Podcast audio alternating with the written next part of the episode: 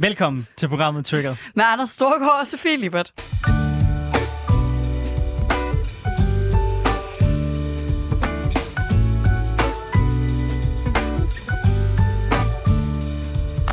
Så er vi tilbage i programmet, hvor vi vender ugens vigtigste politiske historier med gæster, der har skarpe holdninger, store visioner og markante meninger. Vi er selv vant til at deltage i den offentlige debat, og normalt også vant til at stå i det her studie, men det har været valgkamp. Øh, og vi er tidligere landsformand for konservativ ungdom. Jeg er tidligere landsforkvinde for SF Ungdom. Så hvis du havde forventet, at nu skulle du høre et debatprogram med sådan nogle journalistiske, neutrale værter, så øh, er det det helt forkerte sted, som du tuner ind. Vi starter altså de her programmer med lige at tage temperaturen på, hvad har provokeret os politisk, hvad er det, der fylder i, i vores virkelighed for tiden.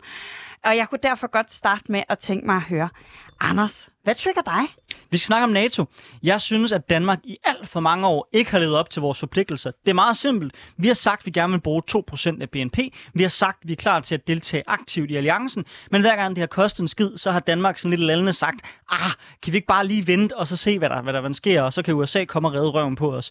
Vi prøvede så med det seneste forsvarsforlig så, så at sige, okay, lad os opprioritere vores indsats. Det kan godt være, at vi ikke når op på 2% af BNP, men Danmark lover, i 2024, så kan vi stille med 4.000 kampklare mænd, der er klar til at forsvare, hvis russerne kommer i Baltikum.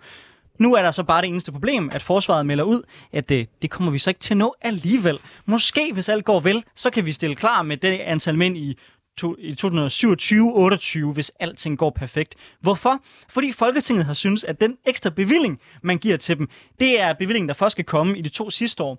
Det vil sige, at alt det, de skal købe ind og forberede, det må forsvaret simpelthen bare kon- kon- konkludere, at det har de ikke likviditeten til, for pengene kommer først til aller, aller, aller sidst. Hvorfor gør de det? Det gør de, fordi jamen, det er jo sjovere, når vi er tættere på valgperioder. De, den, den tid, vi ligesom selv forvalter, at vi ligesom øh, ikke rigtig kommer med så mange penge der, for dem vi gerne bruge på velfærd. Og så må det folketing, der sidder i 20 26 eller hvad, hvad det nu er, så må de jo finde pengene til den tid. Det er for mig at se indbegrebet af den kortsigtede danske, danske forsvarspolitik in a nutshell, og det provokerer mig grænseløst. Altså, øh, hockeystavsprincippet er jo et princip, man kan bruge inden for mange politikområder. Man skulle endelig ikke tro, at det kun var en, en klimating. Men øh, altså, Altså, det kan ikke få mit PCK, det her. Det tror jeg ikke overrasker nogen. Det kan det virkelig ikke. Jeg tror også, sådan, jeg, jeg er så pist over den måde, øh, for, øh, forsvaret har brugt sine midler de seneste år, hvor det har været sådan noget med bare at købe grotesk mange random ting til sidst på året. Fordi hvis man brugte færre penge, end man havde fået, så ville man få færre penge næste år. Så man bare sådan har købt pis og lort, man har stående i lagre. Og man har... Øh, altså, jeg er så træt af forsvaret. Jeg, jeg ved, jeg kan godt høre, at det her politisk ikke fungerer.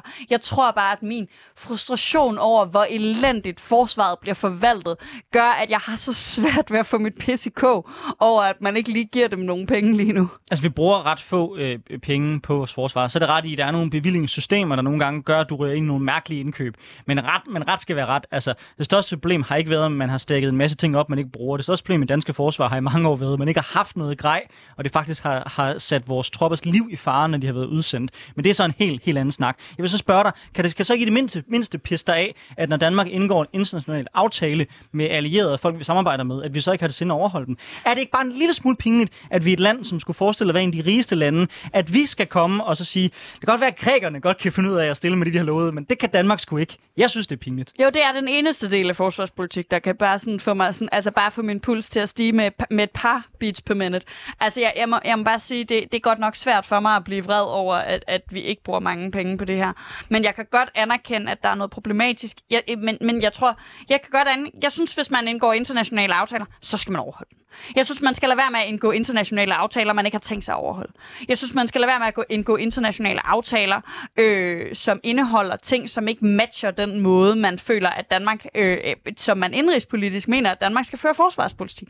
Jeg synes, man skal indgå nogle ordentlige internationale aftaler, jeg synes, man skal overholde dem. Så jeg er helt enig med dig i, når man har aftalt det her, så skal det overholdes. Og så synes jeg, man skal have sig en, en reel sådan politisk debat af, hvordan det er, vi fører forsvarspolitik i det her land, og det har vi ikke.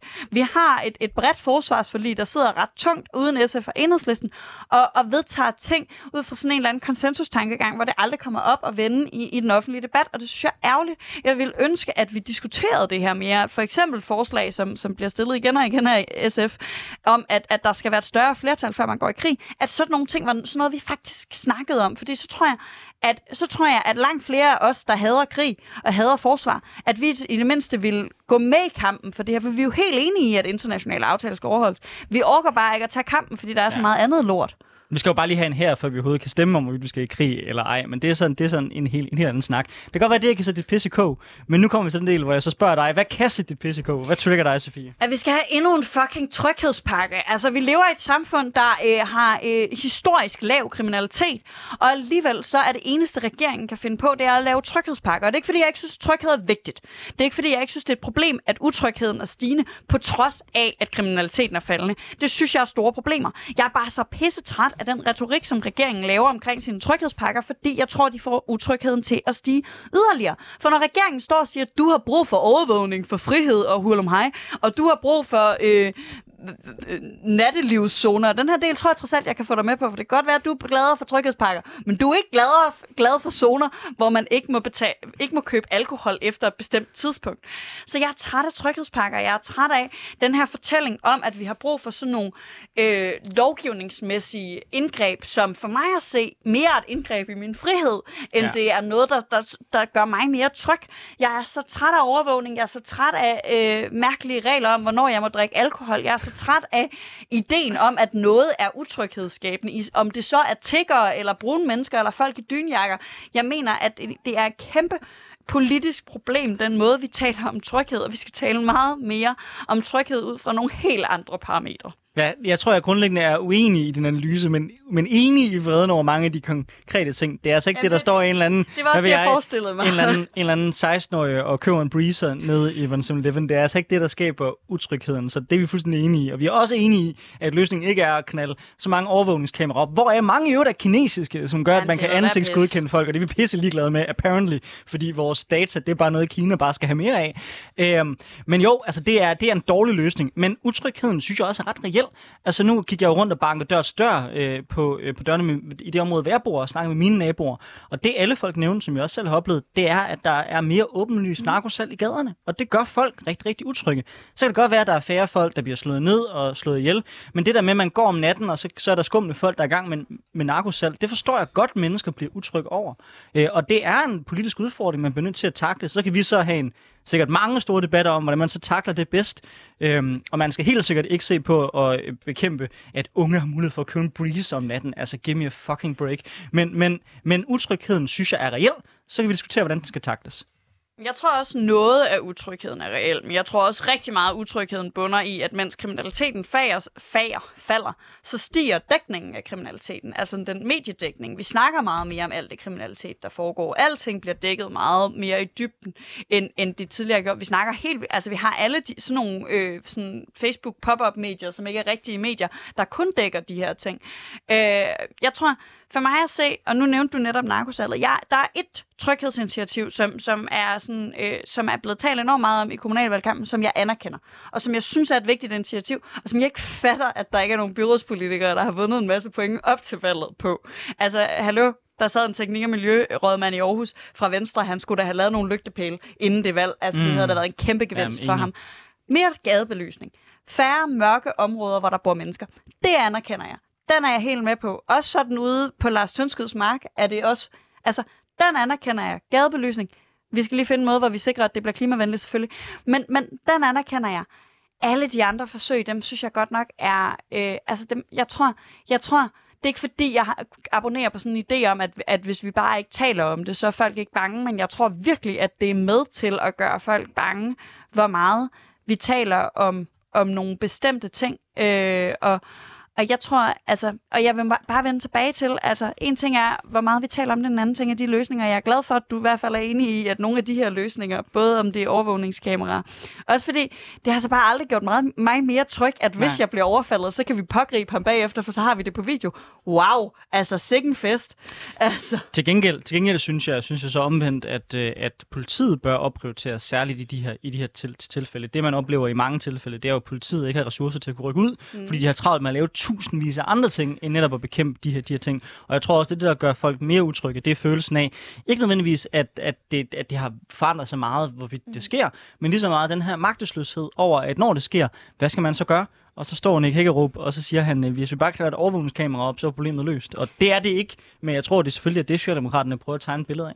Ja, og jeg tror også, altså der var på et tidspunkt tale om det her tryghedsskabende politi øh, på, på Nørrebro, og jeg synes, øh, jeg vil bare sige, det har jeg sikkert også sagt mange gange før i det her program, jeg synes ikke, det er tryghedsskabende at se politi. Jeg var redselslagen, da jeg var nede og brevstemme, fordi der stod sådan nogle øh, milityper nede foran øh, synagogen med kæmpe guns. Altså, jeg har aldrig set så stor en gun.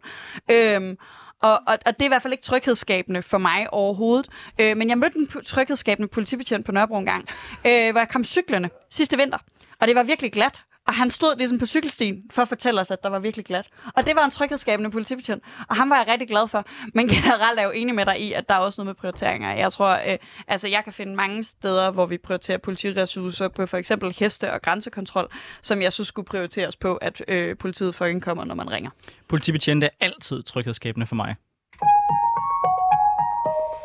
Du lytter til programmet Triggered med Anders Storgård og Sofie Lippert, og vi har lige fået øh, gæster. En gæst i studiet og en gæst med øh, over vores forbindelse. Vi starter her i studiet, hvor vi har fået besøg af Mads Molina. Du er medlem af Klima- og Miljøudvalget øh, i Radikal Ungdom.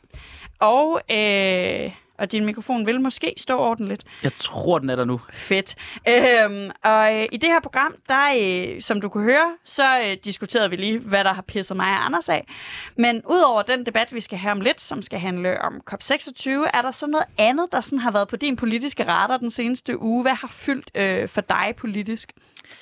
Jamen, det har valgkampen. Man fører jo meget... Øh, man er en ægte partisoldat, når man er i ungdomsparti og knokler rundt øh, alle vågne timer, så det har fyldt meget, hvis der er en politisk sag.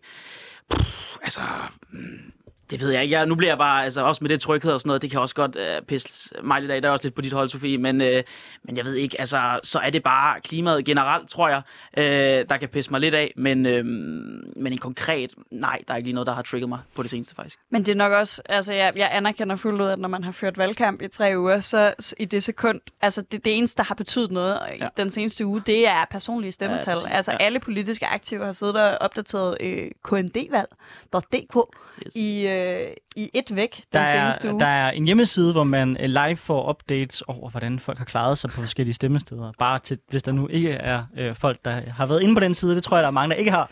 Men ja. Og regionen Sjælland og hovedstaden, som jeg også øh, forestiller mig er områder, du interesserer dig for, måske især Region Hovedstaden, øh, var absurd langsom. Ja. Altså, øh, der, der, var, der lå svar fredag aften, øh, og valget var i tirsdags. Så, så jeg tror, at vi er mange, der øh, har haft det på hjernen. Men over en forbindelse, der har vi også Andreas Stokkendal med. Du er aktivist i den grønne studenterbevægelse. Velkommen til. Mange tak. Ej, du går klart igennem. Det var dejligt. Øhm, Hvad med dig? Er der noget, der har fyldt for dig ud over COP26 øh, på den seneste tid sådan på den politiske scene? Øh, altså naturligvis har der jo været kommunalvalget, der jo, øh, har stjålet øh, eller løbet med de fleste overskrifter. Øh, personligt tror jeg egentlig, at øh, den første behandling af enhedslistens forslag om at, træ, om at sætte Lynetteholms-projektet på pause, som bliver behandlet på torsdag, har fyldt øh, en del for mig. Øh, Altså, det er jo øh, kort sagt, fordi det er simpelthen et fuldstændig øh, fatalt skodprojekt, man er ved at anlægge. Andreas, øh, vi, vi diskuterede i det seneste program, vi havde øh, med øh, Frederik Vad fra Socialdemokratiets Ungdom og mm. Danmarks Socialdemokratiske Ungdom og Jakob Ropsø øh, fra Radikal Ungdom, om vi var vidne til klimavalg. Og det, som Frederik Vad sagde, det er, at øh, det i højere grad faktisk var et miljøvalg, hvor at ting som netop Lilleholm øh, og Amager Fælled spillede en større rolle end sådan de deciderede klimasager. Jeg ved ikke, hvad dit indtryk er. Det er jo klart, der vil jo i mange tilfælde være en synergi, men også i andre tilfælde en trade-off mellem de to. Altså, øh, er dit indtryk, at vi fik et klimavalg, øh, eller fik vi et miljøvalg, eller fik vi ingen af delene? Øhm, altså, jeg tror, du er ret i, at de to ting er jo sådan lidt svære at adskille, og både altså Lynetteholmen og Amagerfællesagerne, som jo er meget københavnerspecifikke, er jo, er jo også, hvad kan man sige, ved ind i en ret mange andre sådan, politiske sager. Øhm, altså jeg synes, billedet i de større byer tegner til, at der, der kan vi måske tale om et snigende klimavalg, særligt i København. Øhm, men ellers er mit indtryk desværre ikke, at, øh, at ude i landet, øh, altså når man ser sådan en fordeling mellem blokkene, er det jo ikke entydigt, øh, et klimavalg, i hvert fald i den forstand, eller køber man ind på præmissen om, at, at det er, det er, des længere ud på venstrefløjen man kommer, des mere, øh, mere progressiv klimapolitik bliver der ført. Men det er jo, ja, det er jo så et spørgsmål, om man anerkender den øh, præmis. Det vil jeg bare gerne slå fast. Det gør jeg ikke, mm. men, øh, men det, det er vist en anden debat, vi kan tage i et andet program. Yes. Jeg, jeg, jeg tænker på, altså, øh, nu øh, siger du Lynetteholm, og hvis man er københavner, eller hvis man er aktiv i klimabevægelsen, så er det øh, en selvfølge, hvad der er godt og skidt ved Lynetteholm. Men, men vil du ikke lige forklare vores lyttere, hvorfor det er, I klimabevægelsen håber, at det her projekt bliver sat på pause? Øh, jeg skal prøve at gøre det kort. Øhm, altså helt kort er det jo, jeg tror, øh, er det jo, for det første er det fuldstændig vanvittigt at gå i gang med et, øh, et 50-årigt øh, infrastrukturprojekt, som i høj grad kommer til at trække på, øh, altså det er, jo et, det er jo et fossilt projekt i den forstand, at øh, der over de næste 30 år kommer til at køre 800 lastbiler igennem København, øh, for at deponere de her, jeg kan ikke huske om det er 2,5 millioner ton jord. Øh, eller om det er årligt. I hvert fald en helvedes masse jord, der ligesom skal dumpes derude i, øh, mellem Nordhavn og Lynetten, øh, eller Resthalyn. Øhm, så det er ligesom den ene, det er den ene del af det. Så er der en, en anden del af det, der er, at man ikke har foretaget, altså hvad kan man sige, man fremlægger jo et samlet projekt, øh, men når man går ind og laver miljøkonsekvensvurderinger af øh, anlæggelsen af projektet, så tager man det bid for bid. Og det betyder grundlæggende, at når først man har deponeret jorden, og man så vil til at grave en, en øh, motorvejstunnel, øh, så, så laver du din miljøkonsekvensvurdering ud fra, øh, hvor dårligt vandmiljøet er, når du først har deponeret jorden. Og det er jo, hvad kan man sige, det er jo fuldstændig vanvittigt, og også øh, efter klimabevægelsens, øh, altså det mener vi jo, er jo imod øh, både EU-regulativer og dansk øh, miljølovgivning. Altså så det er nogle af de få ting. Så er der jo, en, altså, så er der jo alle mulige andre elementer i det, der også er fuldstændig vanvittige. Øh, men jeg prøver, jeg prøver at gøre det kort. Ja, men jeg synes, det var en helt perfekt kort gennemgang af, af alt, hvad I mener, øh, der er galt med Lynetteholmen. Øhm, hvad jeg, jeg skal bare lige sige, at vi har lige en breaking, øh, som er, at Liberal Alliance øh, har overtaget øh, borgmesterposten i Solrød. Øh, så de får deres første borgmesterpost. Det var sådan lidt overraskende, vil jeg sige. Øh, men det viser sig, at øh, de lange knive netter øh, er ikke overstået endnu. Ej, der sker meget øh, på den kommunalpolitiske scene. Jeg ved ikke, øh, Mads, har du ført valgkamp i København?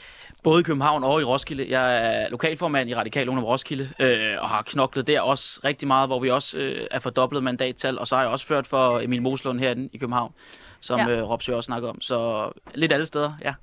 Så øh, du har ført i nogle af de kommuner, hvor der er lidt mindre kaos, end der er i for eksempel Solrød. Ja, det har været lidt mere. Ja øh, Odsherred, hvad der ellers har været. Ja. ja. Men du har så også, øh, kan jeg næsten gætte, øh, haft, haft Lynetteholm på, på radaren, når du har ført valgkamp for Emil Moslund. Øh, hvad hedder det? Altså, er, er, det også, øh, er det også hjerteblod for dig, at det øh, projekt skal stoppes, eller i hvert fald sættes på pause på samme måde, som det er for Andreas? Altså hjerteblod, det er måske så meget sagt. Nu flytter jeg til Aarhus her til februar, og kommer lidt længere væk fra det. Øhm, men, men det er klart noget, vi diskuterede. Det kan ikke undgås, når man fører øh, hvad hedder det, kommunalvalg i, i København. Og de, vi går også ind for, som Andreas også lidt er inde på, at der skal simpelthen være fuld øh, hvad hedder det, gennemsigtighed, når det kommer til miljøpåvirkning og klimapåvirkning. Øh, og de skal undersøges øh, til bunds, før man træffer nogle øh, vidtgående beslutninger. Øh, for det nytter ikke noget, at man stemmer noget igennem, som man egentlig ikke rigtig ved, øh, hvilke konsekvenser har. Øh, og derfor så, så har vi jo også på Rådhuset øh, i den radikale gruppe gået ind for, måske nogen vil kalde det lidt en kovinding, men øh, jeg mener egentlig, at man måske har indset, at vi skal nok lige sætte det på pause og være sikre på, at de, det er fuldstændig øh, gennemsøgt, hvor meget klima- og miljøpåvirkning den her kæmpe, kæmpe store ø vil have. Det er også lidt som om, at en forsinkelse på et halvt til et helt år, eller måske to-tre år, ikke er så afgørende i et projekt, der tager 50 år at lave. Du lytter til programmet Triggered med Anders Storgård og Sofie Lippert, og vi har i dag besøg af Andreas Stokkendal, der er aktivist i den grønne studenterbevægelse, og Mads Molina, der er medlem af Klima- og Miljøudvalget i Radikal Ungdom. Ja, og nu skal vi over til dagens debat. For mens vi havde fuld fokus på kommunal- og regionsrådsvalg, løb det 26. COP-møde af stablen. Verdens mest magtfulde mennesker mødtes for endnu en gang at forsøge at lave aftaler, der kunne løse klimakrisen. Endnu en gang var det noget af en fuser. Øh, I hvert fald, hvis man spørger klimaaktivister og videnskabelige eksperter. For aftalerne får os ikke mål. hverken i forhold til halvanden grads målsætning eller den mere akutte 2 graders målsætning. Så selvom der er indgået en række nye aftaler, så ser det sort ud for klimaet. Den kendte Paris-aftale, som ofte den der bliver brugt i debatter herhjemme, er også vedtaget på et COP-møde. Og netop den er grundlaget for enormt mange klimaforkæmperes kamp. Så COP-møderne er ikke altid en fiasko. Der er bare meget langt imellem sejrene. Så kan vi lige så godt opgive ideen om, at politikerne kan løse klimakrisen for os? Eller er det netop de politiske institutioner, øh, er de netop vores eneste håb for faktisk at nå i mål? Det skal vi undersøge med to unge grønne debattører her i studiet i dag. Og Mads Molina fra Radikal Ungdom, tror du på, at vi når i mål med klimakampen gennem de nuværende politiske systemer? Ja, grundlæggende. Altså, det skal vi. Øh, det er lidt der, altså, jeg kan ikke se noget alternativ til det. Det er lidt det, mit standpunkt er. Og så er det også forfejlet at tro, at den der konsensusborgende diplomati, altså i COP-møderne, øh, kan redde os fra klimakrisen. Det er ikke det, de er der til. Det er dem, der skal smitte af på de vestlige og liberale og nationale demokratier rundt om i hele verden, som så skal tage hvad hedder det, sagen i egen hånd og kæmpe for det nationalt. Vi skal ikke tro, at det kan løses oppefra på det internationale område, hvor alle verdens lande skal blive enige. Vi ser bare Indien, de strider jo imod, og det kan jeg egentlig godt, jeg ved ikke, om jeg kan forstå det, men det er totalt indviklet, at man skal blive enige i alle verdens lande. Derfor så skal vi tage det, der sker på kopmøderne, og de få ting, gode ting, der sker, som for eksempel Paris-aftalen, og handle på det nationalt. Og når der ikke sker noget, skal vi ikke lave det til en kæmpe stor krise, for det er ikke det, de er der for. Men hey, hvis nu alle de liberale demokratier, de bare hjernet derude af, og rent mm. faktisk ført den klimapolitik, som øh, i den grønne bevægelse og mange andre ønsker, øh, man vil jo stadig ikke nå i mål, hvis Indien og Kina, de ikke også blevet til bolle. Så hvordan kan du så sige, at det ikke er der løsningerne findes? Fordi man skal jo have dem med, hvis det skal lykkes. Jamen, det er forfejlet at tro, at det skal komme fra kopmøderne først, og så derefter sive ned og gøre det godt. Det skal ligesom være den der bottom-up igennem hele samfundet, også nationalt. Det skal komme fra alle landene enkeltvis, før at det kan komme op på hvad hedder det, international plan og i det internationale diplomati. Og hvordan får det så Kina med? Jamen, det er jo, når vi så laver sindssygt hamrende gode løsninger i Danmark, som de kan se faktisk kan rykke noget. På den måde får vi så Kina med, når vi så løfter det op. Men det er nu ikke noget først at vil løse det på verdensplan. Så det er, når vi får lavet nogle modeller, der er vækstskabende, og som viser som en god model, Kina kan overtage. Det er der, vi, vi rent faktisk kommer til at gøre en forskel. Det er ikke aftaler, hvor man forpligter dem til at rykke på dagsordenen. Nej, det er der, hvor vi laver både en grøn klode, men faktisk også laver en klode, som folk kan se sig leve på på samme tid. Andreas Stokkendal, jeg synes umiddelbart, at øh, Masses projekt, om end det lyder godt, øh, lyder lidt langsomt. Øh, tror du, at vi de politiske institutioner kan løse klimakrisen? Øhm, jamen jeg synes, der er nogle, altså, jeg synes, der er noget meget væsentligt i netop at skelne mellem det internationale og det nationale. For jeg er helt enig i, at internationalt, altså hvad kan man sige, samarbejdet er jo ikke stærkere end de individuelle lande, og særligt når man har et konsensusbaseret system, altså sådan, så falder, så er det klart, så falder aftalerne, når det er, inderne ikke øh, vil gå med til en formulering om udfasning, men kun nedfasning af kul for eksempel. Ikke? Øhm, så på den måde altså, er jeg enig i, jeg tror ikke, altså, der, der er jo ikke noget alternativ til det internationale samarbejde, som det findes nu. Altså, det vil jo kræve et, en ny institution, altså, at vi skal lave en anden institution end FN, og jeg har svært ved at se, hvordan den skulle se, kunne se ud. Øhm, men, men så på den måde jeg er enig i, at det, hvad kan man sige, det skal komme nationalt, og det skal komme fra, øh, fra regeringerne, fra, fra civilsamfundet, fra politikerne, fra erhvervslivet. Øhm, at der skal det komme selv. Ikke? Øhm, men jeg tror, der var jeg Ja. Andreas, det er, vel, det er vel ikke ret beset rigtigt. Der er jo en anden model, som er, at de lande, der rent faktisk rykker på klima, dagsordenen begynder simpelthen at lave, at lave handelskrige mod lande, der ikke gør. Altså man, man ikke taler om konsensus, og man ligesom siger, at vi finder os selv ved forhandlingsbordet, men man begynder også med de magtpolitiske redskaber, man har, at prøve at presse flere lande til bordet. Øh, det er vel også en model, man kunne forestille sig. Kunne man ikke? Øhm, det tror jeg, det synes jeg vil være en rigtig dårlig idé i forhold til, hvor sindssygt travlt vi har. Altså vi har, vi har ikke tid til øh, og forsøge at tvinge kineserne og inderne til, altså ud i, altså grundlæggende vil det jo, grund, altså den konsekvensen af det vil jo være, at vi afskærer, afskærer dem fra de grønne løsninger, som vi måtte udvikle i Vesten, og det er, hvad kan man sige, langt den overvejende del af den teknologiudvikling, vi, vi står med og ser, ser ud i i fremtiden, bliver udviklet i Vesten. Så afskærer vi ud, hele, altså hele udviklings, alle udviklingslande, hele det globale syd fra øh, de løsninger, som vi kommer med gennem handelskrig, så skyder vi os selv i foden. Altså så, så skubber vi bare folk længere over i altså endnu mere kul, endnu, flere, endnu mere olie, endnu, mere, endnu flere dårlige løsninger. Så der, vi er nødt til at samarbejde os ud af det her. Det, det nytter ikke med, altså internationale magtspil har aldrig skabt de resultater, som man ønsker. Jeg synes, det er interessant, du siger, der er stor forskel på det internationale og det nationale aspekt i det her. Fordi hvis det her er den eneste måde, vi kan arbejde internationalt, hvad gør vi så nationalt? Kan, tror vi på, at Folketinget kommer til at, at løse øh, klimakrisen nationalt? Tag det ansvar, som, som Danmark bør tage. Altså, nu har jeg øh, fulgt den grønne studenterbevægelse længe, og, og jeg oplever da i hvert fald, både hos mig selv og hos mange af dem, jeg kender i den grønne studenterbevægelse, en massiv skuffelse oven på 2019 over, at der ikke skete en skid.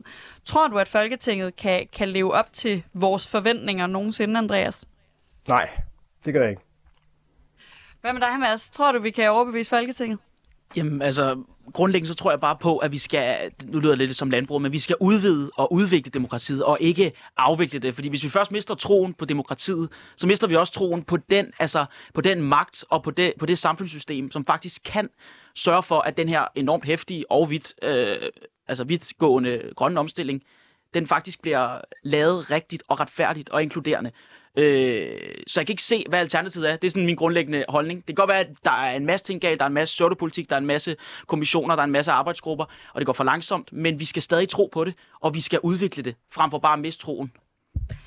I forhold til det her med at udvikle og udvide, øh, fordi jeg tror, øh, du, du lægger lidt op til den, og, og, og jeg har ikke hørt nogen sige det, men jeg kunne alligevel godt tænke mig at høre dig, Andreas, fordi en følelse, jeg godt kan få, og jeg er altså demokrat med stor D, og har brugt hele øh, min voksne øh, og unge øh, fritid på at, at lave politik i forskellige former, partipolitisk og bevægelsesmæssigt. Og jeg tror virkelig på demokratiet, men jeg er også sindssygt bange for, om vi nogensinde kan nå i mål, når folk skal genvælges hver fjerde år. Så altså, er, er det er det udfordringen, Andreas? Har vi, har vi et kæmpe problem i, at klima, den nødvendige klimahandling ikke er populær? Øhm, ja, det tror jeg sådan set grundlæggende. Altså, jeg, og det er også derfor, jeg tror, jeg så kategorisk svarer nej til. Jeg tror ikke på, at Folketinget alene kan løse de udfordringer, vi står overfor. Altså, og det er også derfor, at, man, at både den grønne studenterbevægelse og klimabevægelsen jo også er gået ind i hele den her kommunalvalgkamp med anbefalinger om, at man skal indføre lokale klimaborgerting. Og også har været, altså, vi var også en del af processen om etablering af det nationale klimaborgerting, som jo så, det er sådan en anden historie. Ikke? Øhm, men det, som borgertinget jo kan, øh, er jo at komme, altså, og som, og som, øh, hvad kan man sige, som øh, forskningen og historien om, hvad borgerting i forskellige kontekster viser, er jo, at borgerne er villige til at gå meget, meget, meget længere, end politikerne er. Så, hvad kan man sige, borgerting historisk giver politikerne den løftestang, giver den, dem, altså den legitimitet til at indføre nogle upopulære ting, øh, eller ikke upopulære, men nogle nødvendige og meget svære øh, forandringer i samfundet, øhm, uden nødvendigvis selv at skulle stå alene på mål for det, og risikere ikke at blive genvalgt fire år senere. Altså, så jeg, jeg anerkender den, altså hvad kan man sige, det repræsentative demokratis øh, helt centrale udfordring. Men, men, men øh, vi, er, hvad kan man sige, vi er nødt til at, være, at tænke kreativt i forhold til, hvordan kan vi omgå øh, omgå det. Andreas Stokland, vil du lige sætte nogle lidt, lidt flere ord, øh, undskyld, Stokke, Stokkendal, øh, vil du ikke lige, ikke, ikke Stokkelund, øh, vil, du, vil du ikke lige sætte lidt flere ord på, øh, på hvad, hvad det her borgerting er, bare for vores lytters skyld? Jo, klart. Altså, borgerting er jo øhm, minder lidt sådan, modellen minder lidt om, hvordan øh, at, hvad hedder det, jury øh, sammensætninger foregår i det amerikanske retssystem. Og det er egentlig en tanke, der ligesom går tilbage til, til antikens Grækenland, men den grundlæggende tanke er, at man, øh, man samler en gruppe borgere, der skal sidde på tinge og skal forholde en eller anden øh, sig til en eller anden udfordring og komme op med en løsning på den. Og de borgere bliver så ligesom, og, øh, skal så udvælges ved lodtrækning. Og der er, øh, hvad kan man sige, parallellen til det amerikanske retssystem. Øhm, måden det foregår på i Danmark, og, og generelt sådan inden for de seneste år, hvor borgerting er blevet, og borgersamlinger er blevet en populær øh, metode rundt omkring, særligt i, i, i Vesten, er, at man laver en, hvad kan man sige, en stratificering af øh, den øh, befolkningsgruppe, eller den, den befolkning, man ligesom har i spil. Så når man taler Danmark, så vil man skulle lave en eller anden form for sådan repræsentativt udsnit af befolkningen, ofte i et sted mellem 30 og 40 sådan, hvad kan man sige, altså arketyper, eller sådan kernetyper. Så det vil være øh, unge studerende, der stemmer øh, venstreorienteret, ikke? eller sådan, det vil være det kunne være en, og så kan der være øh, en eller anden meget rig fra Gentofte, der øh, laver et eller andet. Ikke? Øhm, og så skal alle, så det er det egentlig ret simpelt, så foregår det, at man ligesom får lavet det her udsnit, og så sender man faktisk bare fra Indrigsministeriet en øh, invitation i folks e-boks til at sige, hey, kunne du ikke tænke dig at komme og deltage i det her forløb, som ofte strækker sig mellem 6 og 18 måneder, hvor det er, man så ligesom i en eller anden form for øh, proces med en masse eksperter bliver forholdt, hvad er det, der er udfordringen øh, hvilke perspektiver er der på den her udfordring, og så skal man så, øh, bliver man faciliteret igennem en proces, hvor man skal komme med nogle løsningsmetoder. Det håber jeg var, det var ligesom den, den lidt længere korte udgave. Og, og i det, jeg er helt enig, øh, hvad du siger, Andreas, øh, men i det, så skal vi også bare huske, at der skal være nogle klar definerede rammer, og vi skal simpelthen ture faktisk og, og lytte på, hvad det her borgerting så faktisk øh, bringer til bords. Fordi ellers så, så bliver det jo bare altså, symbolpolitik, hvis man skal bruge det ord igen. Men netop det, når vi snakker øh, altså, klimaborgerting, så er det jo også en udvikling af demokratiet. Vi lytter mere. Det er den her bottom-up-effekt frem for et eller andet top-down, hvor det er Folketinget, der altså putter noget på borgerne, men det er faktisk borgerne, der bliver inddraget gennem dialog, og det er jo også grundpillerne i demokratiet. Så jeg er enig i, at det er demokratiet, der skal løse klimakrisen, og at det kan løse klimakrisen. Og jeg er måske uenig i, at det politiske system, som det er i dag, ikke kan løse klimakrisen. Altså, hvis det giver mening. Mm-hmm. Men, men de to ting hænger også sammen, men der skal udvikles på det politiske system, vi har i dag. Altså, jeg er også ret stærk tilhænger af det repræsentative dem- demokrati, men selvfølgelig også åben over for den idé, der foreslås her. Men mit, mit eneste spørgsmål til jer begge to, men i virkeligheden i første omgang dig, Andreas, det er, men risikerer du ikke i virkeligheden, at du kommer til at få mindre klimahandling og ikke mere?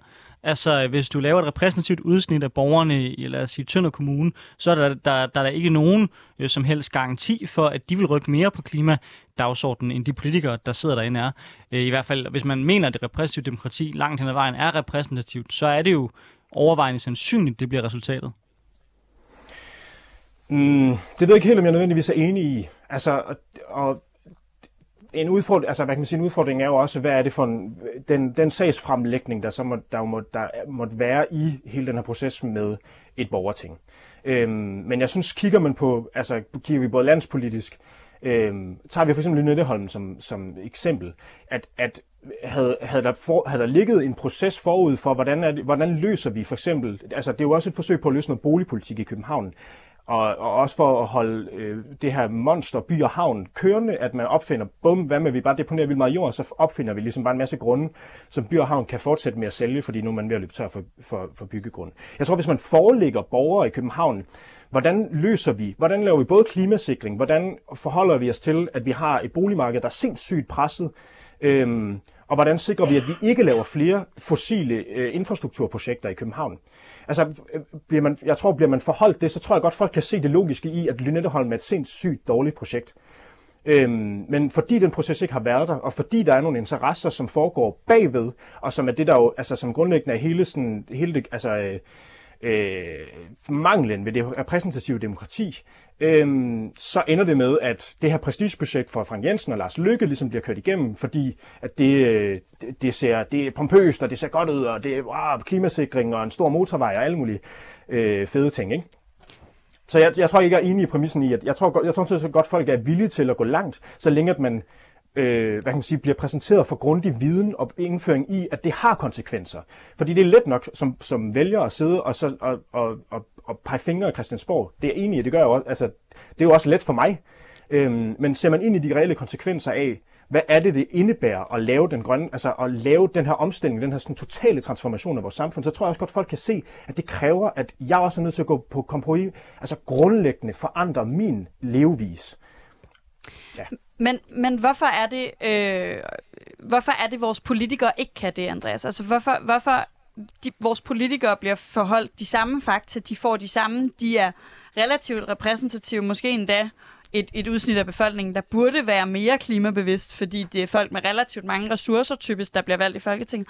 Hvorfor er det, at det politiske system, vi har i dag, ikke lykkes med det, som du håber, at et, øh, et stærkere klimaborgerting ville kunne? Jamen, altså, jeg synes for eksempel så er, er øh, øh øhm, hele den øh, klima, øh, klimaaftalen for landbruget, der blev indgået her for, hvad det er to måneder siden, synes jeg er et ret godt billede på, hvad der er der i vejen.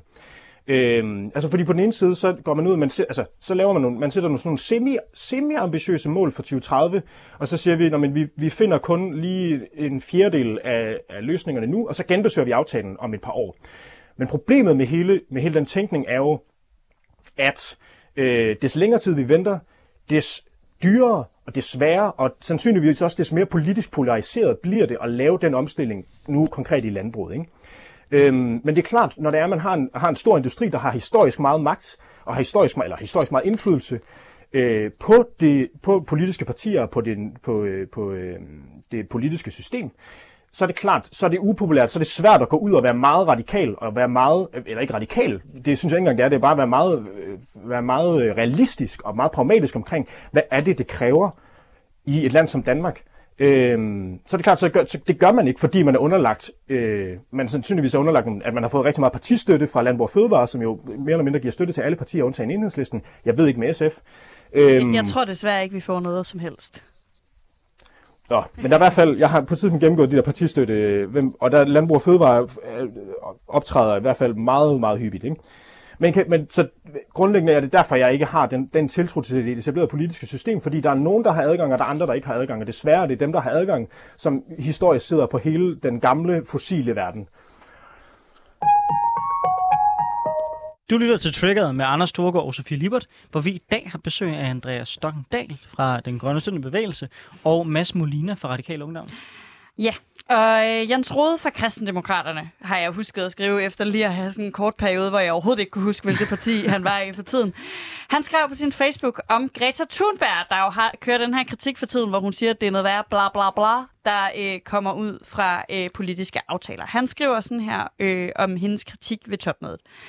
Er der snart nogen, som gider at sende det barn hen, hvor hun hører hjemme, nemlig i skole? Hun forstår tydeligvis ikke, hvad helhedssyn betyder. Det rammer efterhånden min drøbel at se, hvordan verden falder på knæ for et barn, der kun har sig selv og en enkelt sag på hjernen. Der er også en elforsyning og en pris at tage med i betragtningen.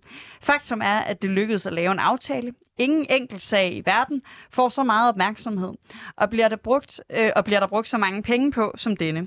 Det er i den grad så meget andet end blot bla bla bla.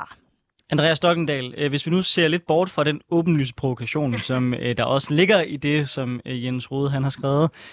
selvom aftalerne langt fra er så gode, som vi vil ønske, er det så i virkeligheden lidt kontraproduktivt at affeje hele topmødet som en fiasko? Altså kommer man grundlæggende til at skabe et narrativ ved at affeje det som en katastrofe, der gør, at det bliver sværere at indgå aftaler på sigt, ikke nemmere? Mm. Jamen, øh, jo, både, jeg vil sige både og. Øhm, fordi jeg synes også, det er noget, altså, jeg synes, det er en nødvendig, det er en forudsætning, øh, altså givet den situation, vi står i, og øh, de, den meget, meget, meget, meget, meget korte tid, vi har til at handle. Altså, så er det, så er det, synes jeg, altså, så er det jo en forudsætning, at der er nogle, nogle folk, der står på gaden og netop siger bla bla bla, fordi det er også, at det, der også er fucking meget bla bla bla i de aftaler. Øh, altså, hvad kan man sige, afskovningsaftalen er jo et godt eksempel på en, altså sådan, det er bare den samme aftale, som man også lavede, jeg kan huske, om det var 13 eller 14, øh, som ikke har givet nogen resultater. Øh, altså, så, så jeg tror, det er nødvendigt, det er nødvendigt at, altså, på den ene side at anerkende, at vi har ikke noget bedre end kopsystemet. Vi har ikke noget bedre end de aftaler, der kommer ud af det. Og så samtidig forholde sig ekstremt kritisk over for det og sige, det er bare ikke godt nok. Mads Molina fra Radikal Ungdom, nu har du jo en, en gang delt parti med Jens Rode, men det er måske også netop denne type øh, uenigheder, der gør, at han ikke er hos jer længere. Øh, men tror du måske også, at vi som øh, politisk aktive, og måske især også der partipolitisk aktive, også skal blive bedre til at tale de sejre, der rent faktisk er op? Eller, øh, eller skal vi holde os på Greta Thunberg-vognen, øh, hvor vi bliver ved med at råbe mere og mere og mere? Jamen altså... Øh Ja, øh, ja det, det er jo hendes rolle. Altså, det er jo det, hun skal. Det er jo derfor, altså, altså, det er jo, hun skal altid sætte højere krav, fordi så kan det altid rykke lidt mere. Men der er jo også nogen, der sidder rundt om bordet og, og er med i de her aftaler. Øhm, men, men jeg forstår hende godt. Altså 100 procent. Bla, bla, bla. Det, det er også meget smart, og det er fedt måde at skabe opmærksomhed på det. Og det er jo også, den er, altså, den interne diskussion, der også er i radikal ungdom. Skal vi være pragmatiske, sidde omkring bordet, være med i forligene, prøve at rykke så meget vi kan, hver, altså hver enkelt sejr tæller, eller skal vi stå udenfor, sørge for, at vi i hvert fald ikke blåstempler, og sørge for at råbe højt, og alt sådan noget, eller altså, og så, altså, det er mega svært, den position, men grundlæggende så tror jeg på, at man får mere ud af at sidde omkring bordet. Og det er også det, hvis man løfter det op på alle grader og alt det, der stiger. Det er jo ikke sådan, at når vi så overstiger halvanden grad på verdensplan, at så kan vi give op. Og så kan vi sige, nå, vi nåede det ikke. Nu bliver vi nødt til at sætte os ned og græde, indtil vi bliver oversvømmet.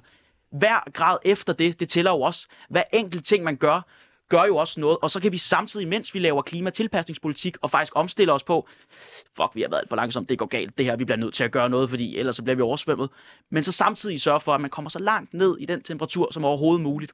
Altså begge ting er muligt, ligesom det også samtidig er muligt at være, hvad hedder det, enormt kritisk og være enormt idealistisk, men samtidig også arbejde med den idealisme omkring forhandlingsbordet. Jeg var hjemme med mine forældre øh, her under valgkampen, fordi de bor i Aarhus, og jeg førte valgkamp i Aarhus, og de holder politikken, øh, fordi det er sådan et øh, kompromis, de to har indgået, at politikken er lige midt imellem. øh, dejligt. Og, øh, og der læste jeg øh, øh, en, en debatindlæg, en øh, klumme, en hvad vi nu skal kalde det, en holdningstekst fra en midaldrende mand, øh, som øh, var træt af, hvorfor retorikken i ungdommen er så vred omkring klimakrisen. Og jeg kan holde en lang tale om, hvorfor jeg er vred. Øh, men, men tror du, øh, at den her sådan råbende, vrede bevægelsestilgang til det, kan det være kontraproduktivt? Altså kan vi i virkeligheden skade bevægelsen i retning af klimahandling i at være at råbe højt? Øh, og ved at have folk som Greta Thunberg som forbilleder, kan vi...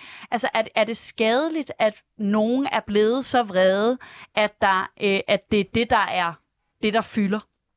Altså, jeg vil aldrig nogensinde bede for eksempel folk fra den grønne studenterbevægelse om at være mindre vrede og være mindre aktivistiske. Fordi det er den rolle, som de påtager sig. Det er det, de godt kan lide. Det er at gå på gaderne, det er at råbe og altid kræve mere, for der kan altid kræves mere. Men der er jo også bare andre, som måske har en anden indstilling til det, som også skal respekteres. Og gå ind og sige, ved du hvad, nu sætter vi os omkring forhandlingsbordet. Vi er fuldstændig med på jeres vrede, men nu går vi ind og gør alt for, at de andre, som ikke har fattet jeres vrede, faktisk forstår mere af den så vi altså langsomt og alt for langsomt overbeviser dem til, at der faktisk skal gøres mere, fordi der er en grund til, at de er mega vrede, hvis det giver mening. Altså, ja. Mm. Andreas Støkkendal, er du enig øh, i, at der ligesom er brug for nogen til at tage alle rollerne? Der er brug for nogen til at være aktivisterne, der råber højt, og nogen til at være øh, parlamentarikerne, der øh, sætter sig ved forhandlingsbordet og rykker det en millimeter eller to? Øhm Altså, ja, altså hvad kan man sige, inden for de etablerede rammer, ja.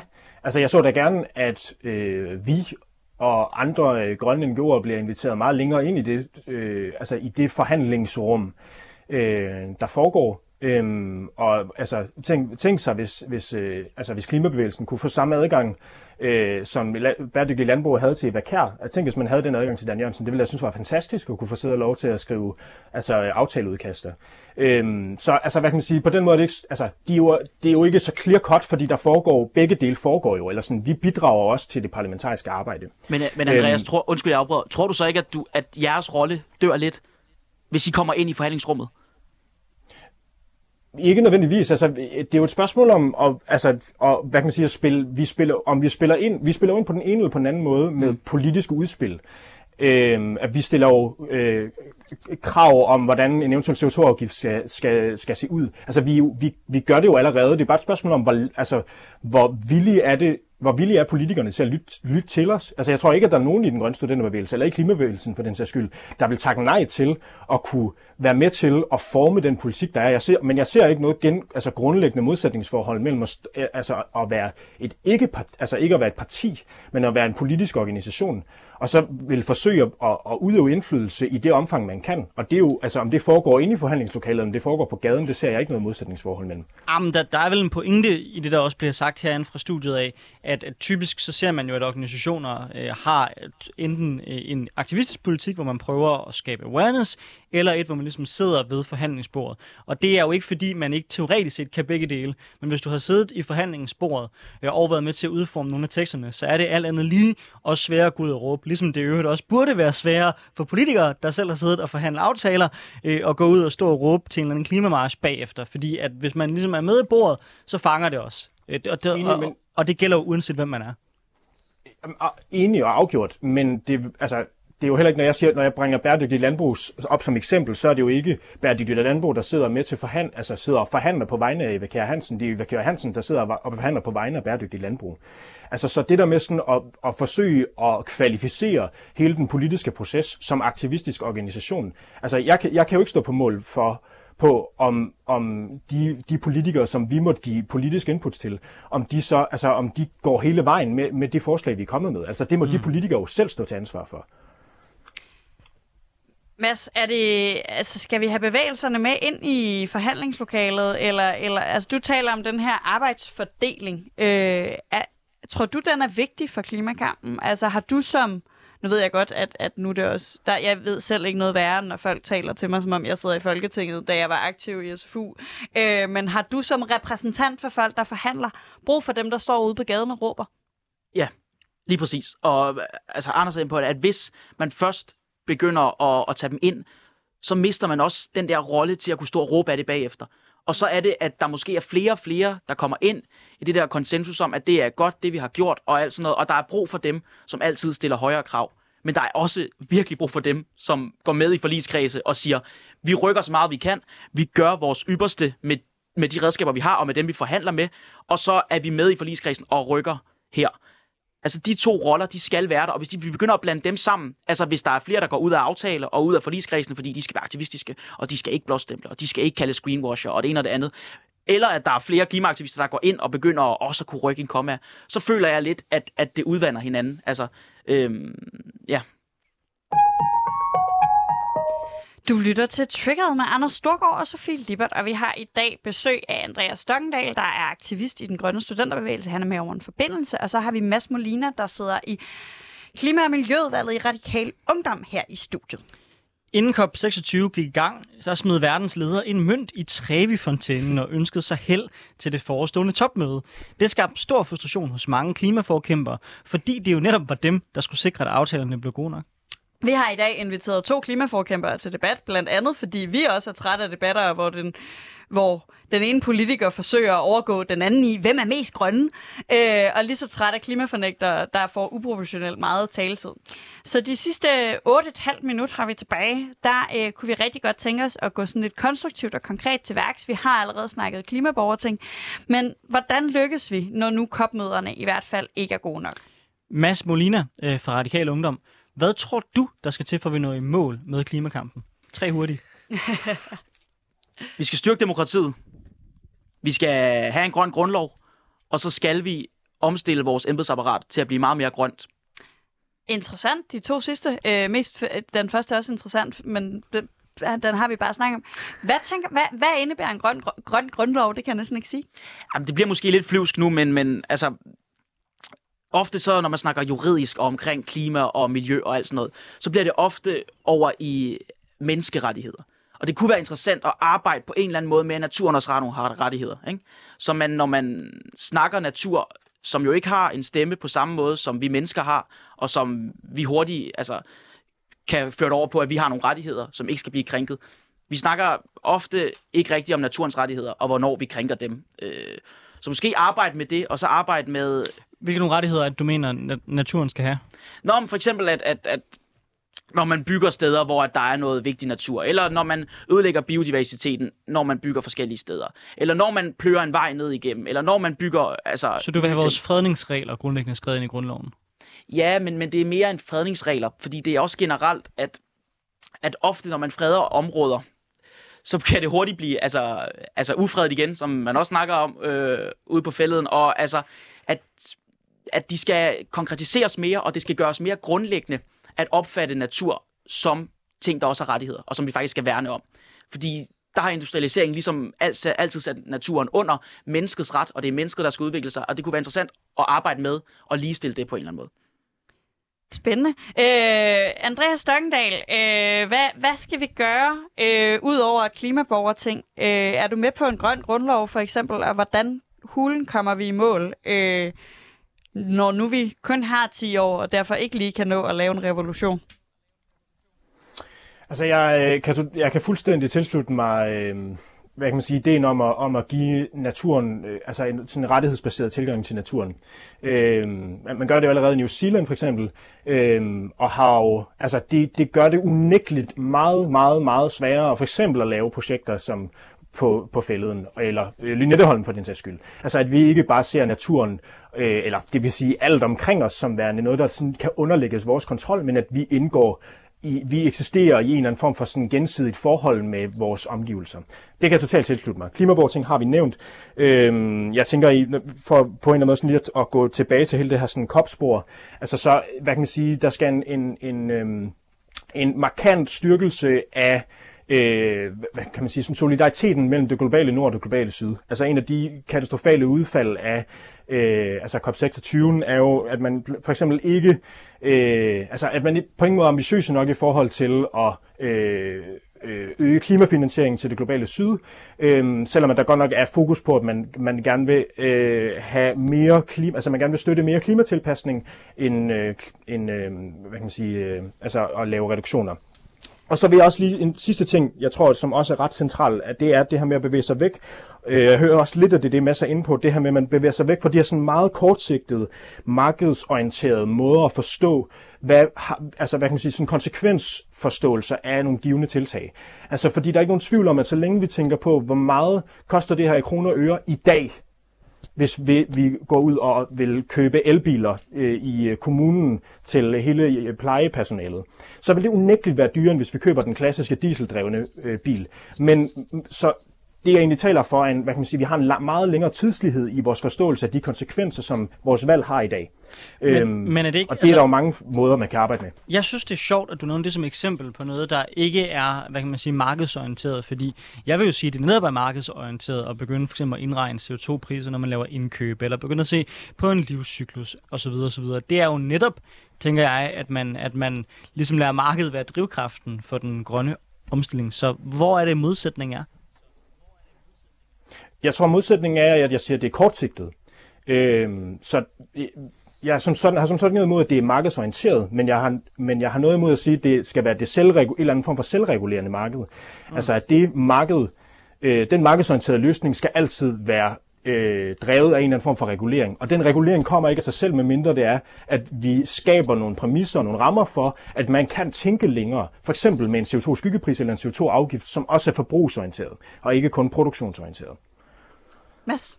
Men, og det er også netop det, vi vender tilbage til, at vi skal videreudvikle det politiske system, og vi skal give, altså vi skal sige til det politiske system, at de også skal regulere og sætte krav til markedet, så markedet faktisk kan tage det og gøre det, som de er sindssygt gode til, og drive en voldsom udvikling på altså, vilkår, hvor det giver mening for markedet.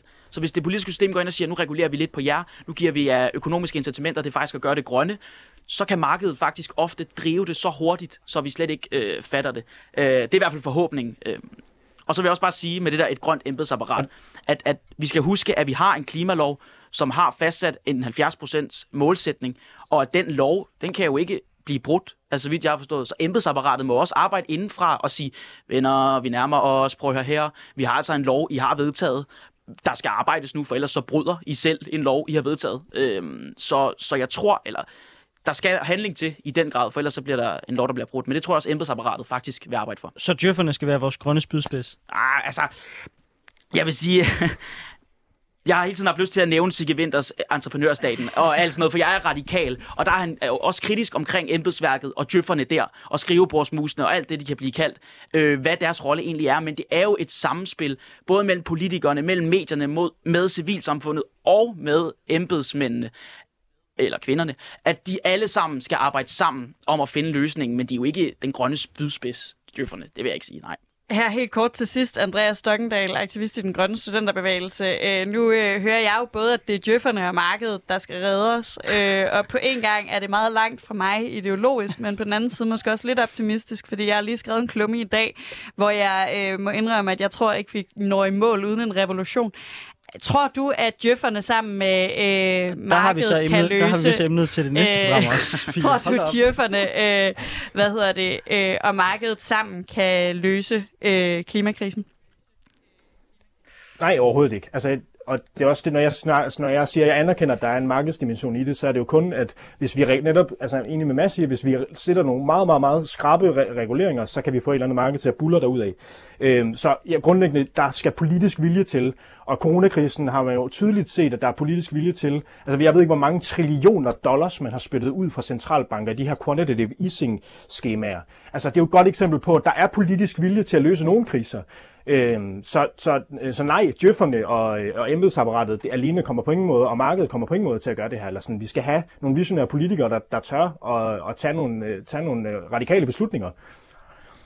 Fedt. Tusind tak øh, til jer begge to. Andreas Stokkendal, aktivist i den grønne studenterbevægelse med over en forbindelse, og Mads Molina fra Radikal Ungdom, hvor du er medlem af Klima- og Miljøudvalget. Der. Tusind tak, fordi I ville tage jer tid til at tage en lidt mere konstruktiv, lidt mere nuanceret klimadebat, end vi typisk hører øh, rundt omkring. Selv tak.